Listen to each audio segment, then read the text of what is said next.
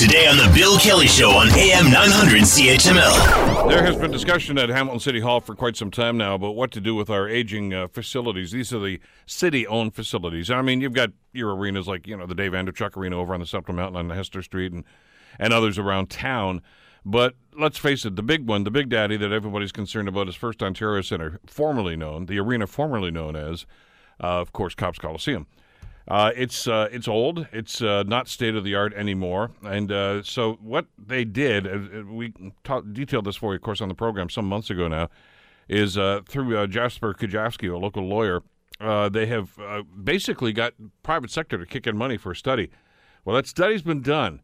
and it talks about some possibilities and some solutions here about what we're going to do. And this is very pivotal because obviously something needs to be done. The status quo, simply maintaining the status quo, I, I, really don't think is a viable option at this stage. Now, we don't have all the details of what's in the report right now because uh, city staff, I guess, are going to be going through this over the next little while. But I do want to bring Glenn Norton into the conversation. Glenn is the manager of urban renewal for the city of Hamilton, and uh, he joins us on the Bill Kelly Show to try to give us some perspective on this. Good morning, Glenn. How are you doing today? Oh, I'm very good, Bill. Good. Uh, have you seen the report yet? I have. Okay. Um, Talk to us a little bit about maybe in the way of background exactly how this came about. I got a, tweet from somebody just a little while ago said just a total wax, a, loss of taxpayers' money. This didn't cost the taxpayers any money, did it? The only cost to taxpayers was the fifty thousand yeah. that was paid to uh, to Jasper's company. So Jasper's task, part of it, was to go out and raise um, private sector funds, which he did. The uh, you know approximately two hundred forty thousand. Well, that's that's not a bad investment of fifty wow. grand if you get two forty as a return. That's that's a great investment, and we would have had to pay that. This is a very detailed, thorough study of every single component, structural, physical, of the Copps Coliseum, a thirty-one-year-old building. Let's uh, and, and by the way, the people that did this have quite the reputation within that industry. I'm told. Oh, absolutely. This is one of the top firms in the world. And and you know they've they've looked at other facilities in other parts of the world. This is not just a, a bunch of local guys that said let's have a look at the arena here in Hamilton. Uh, so they're, they're doing comparisons, etc. What what are the options as you see them right now, Glenn? And this is obviously going to be a political decision at some point down the future, but staff input is going to be critical here.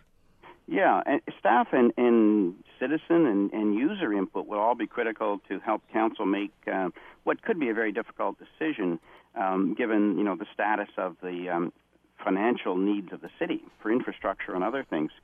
So you know, in terms of options, there's um, there's not really a do nothing option, right? There's it's a 31 year old building. You have to do something to upgrade. Things do wear down.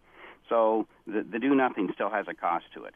But in, in all likelihood, the, the next two are two levels of upgrade. One is to say, um, how can we increase the fan experience for the existing uh, users, primarily Bulldogs, and then the um, concerts and events like that? So, what can you do without spending a whole lot of money to improve that? And then, what if you wanted to take it to the ultimate, to the to the level that you would need if you wanted an NHL standard um, event in there? So that's what you're going to see in the report. What council will see is those cost options. Is there a possibility, Glenn? And, and I, I, know we're blue skying here to a certain extent. Uh, to actually renovate that to bring it to NHL standards, or is it is it going to be more cost efficient to just knock it down and build a brand new one if that were to be council's decision? Right. So there is an option put in there to do that, and, and there is at a high level a number given, uh, renovate versus um, build new, and I'll I'll keep that um, confidential if you don't mind. No, I, I, I get that at this point. Yeah. That is, but I'm I'm harkening back.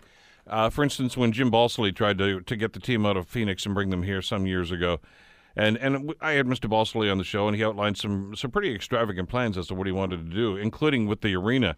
And and you probably remember there was a prototype that he actually had drawings done for, and it, it, he talked. the The word he used was renovate, but when you looked at what he was, the scope of the work there, Glenn, essentially he was just going to tear the guts of this whole thing out and just kind of rebuild around it.